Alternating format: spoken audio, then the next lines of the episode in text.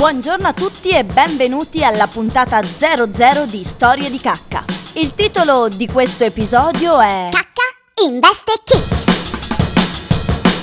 Ma andiamo per ordine. Che cos'è kitsch? Che cosa intendiamo noi per kitsch? E da dove viene questa parola? Eccentricità, esagerazione e accostamenti azzardati sono dappertutto, perché nel guardaroba e non solo, oggi domina il kitsch.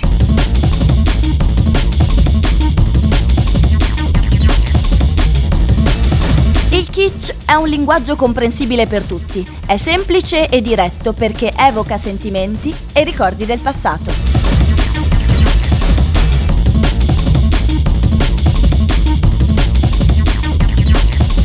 Il kitsch non rischia di passare inosservato.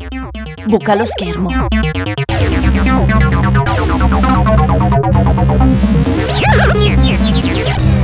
Il kitsch è un processo sociale di inflazione dell'attività estetica nella società dei consumi di massa.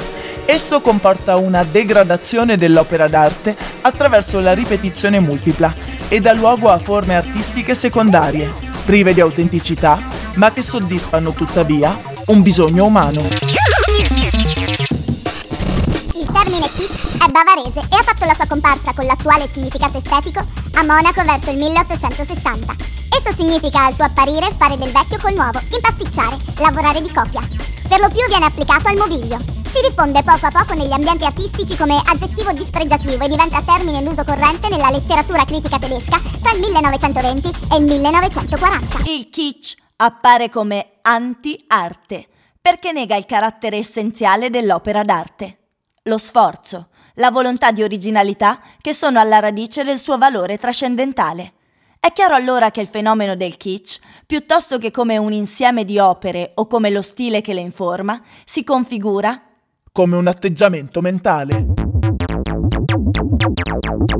Un'altra caratteristica del kitsch è il complesso gioco di mediocrità ed eccesso combinati, o più precisamente l'eccesso nella mediocrità, la sproporzione tra mezzi e fini.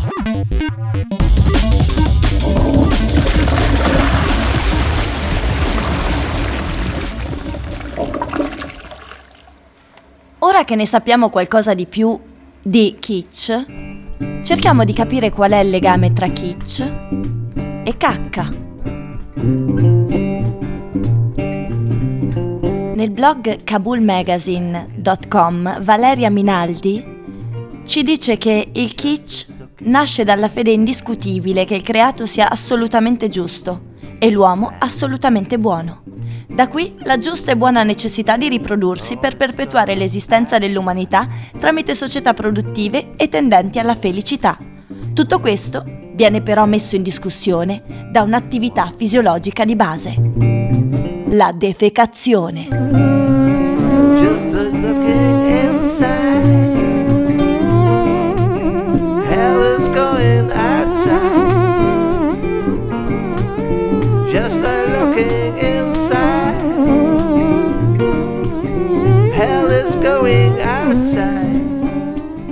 La defecazione è una delle più grandi prove della generosità dell'universo, della natura o provvidenza o necessità o cos'altro si voglia. Che la merda sia da considerare tra i valori e non tra i disvalori è per me una questione di principio. Da ciò derivano conseguenze fondamentali. Per non cadere nei vaghi sentimenti di una redenzione universale che finiscono per produrre regimi polizieschi mostruosi, né nei ribellismi generalizzati e temperamentali che si risolvono in obbedienze pecorili, è necessario riconoscere come sono fatte le cose, ci piacciono o meno, nel moltissimo a cui è vano opporsi e nel poco che può essere modificato dalla nostra volontà. 31 maggio 1985. La Repubblica, Italo Calvino.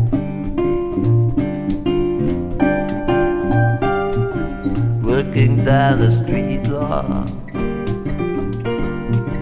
What is going inside? Dietro tutte le fedi europee, religiose e politiche, c'è il primo capitolo della Genesi dal quale risulta che il mondo è stato creato in maniera giusta, che l'essere è buono e che è quindi giusto moltiplicarsi. Chiamiamo questa fede fondamentale accordo categorico con l'essere. Se ancora fino a poco tempo fa nei libri la parola merda era sostituita dai puntini, ciò non avveniva per ragioni morali, a meno che non vogliate sostenere che la merda è immorale. Il disaccordo con la merda è metafisico. Il momento della defecazione è la prova quotidiana dell'inaccettabilità della creazione. O l'uno o l'altro. O la merda è accettabile, e allora non chiudetevi a chiave in bagno, oppure il modo in cui siamo stati creati è inaccettabile.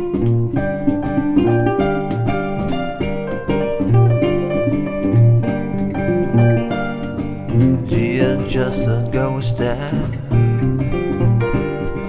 going down for me. Seeing just a ghost down. Da ciò deriva che l'ideale estetico dell'accordo categorico con l'essere è un mondo dove la merda è negata e dove tutti si comportano come se non esistesse. Questo ideale estetico si chiama kitsch. È questa una parola tedesca nata alla metà del sentimentale XIX secolo e poi propagatasi in tutte le lingue. A furia di usarla però si è cancellato il suo significato metafisico originario. Il kitsch è la negazione assoluta della merda, in senso tanto letterale quanto figurato. Il kitsch elimina dal proprio campo visivo tutto ciò che nell'esistenza umana è essenzialmente inaccettabile. Milan Kundera, l'insostenibile leggerezza dell'essere.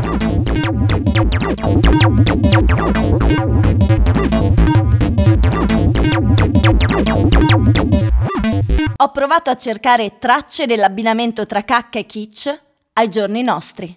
Ecco in che cosa mi sono imbattuta. La pillola che trasforma le feci in oro. Una pillola placcata in oro che rende i nostri movimenti intestinali glitterati. Si tratta di semplici pillole placcate in oro e riempite con piccole pepite di 24 carati, che avranno un effetto particolare sul corpo di chi le ingerisce. Una volta ingoiata la pillola, ci farà espellere oro e glitter. Per fortuna purtroppo nessuno ha ancora postato una foto del risultato finale. In ogni caso, quella delle pillole per avere feci glitterati rimane la moda più kitsch del momento.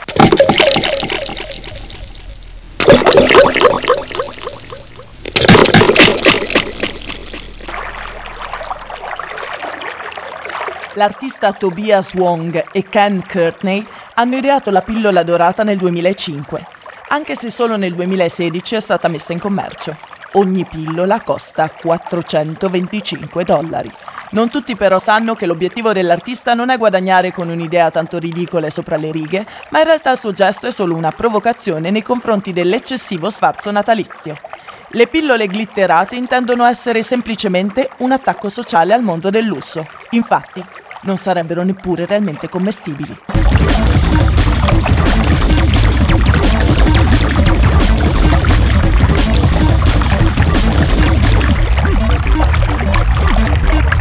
Le pillole per far profumare la cacca. Perché la cacca puzza? La colpa dell'odore sgradevole è soltanto di alcuni composti, in particolare le tracce di zolfo e le molecole di ammoniaca e trimetilammina, i giapponesi, sensibili alla puzza, hanno sviluppato alcune pillole che nell'intestino disgregano queste molecole.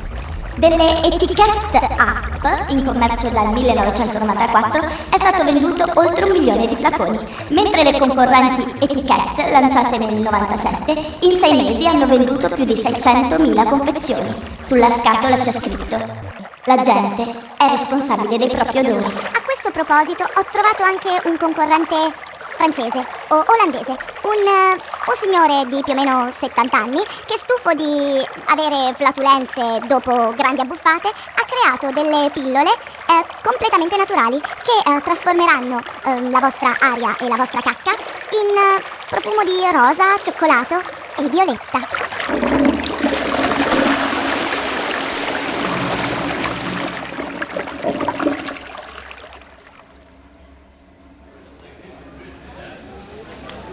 Esiste in Taiwan una catena di ristoranti chiamata Modern Toilet, il ristorante dove mangiare seduti sul WC.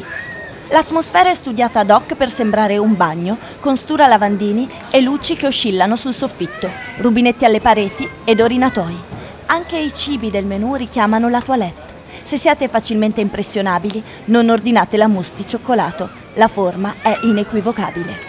Attorno ai tavoli a forma di lavandini non troverete delle sedie, ma delle coloratissime tazze dove sedervi. Mangerete in piccoli WC o vasche da bagno e berrete direttamente da orinatoi. Per pulirvi la bocca non ci saranno i classici tovaglioli, ma un bel rotolo di carta igienica poggiata sul tavolo.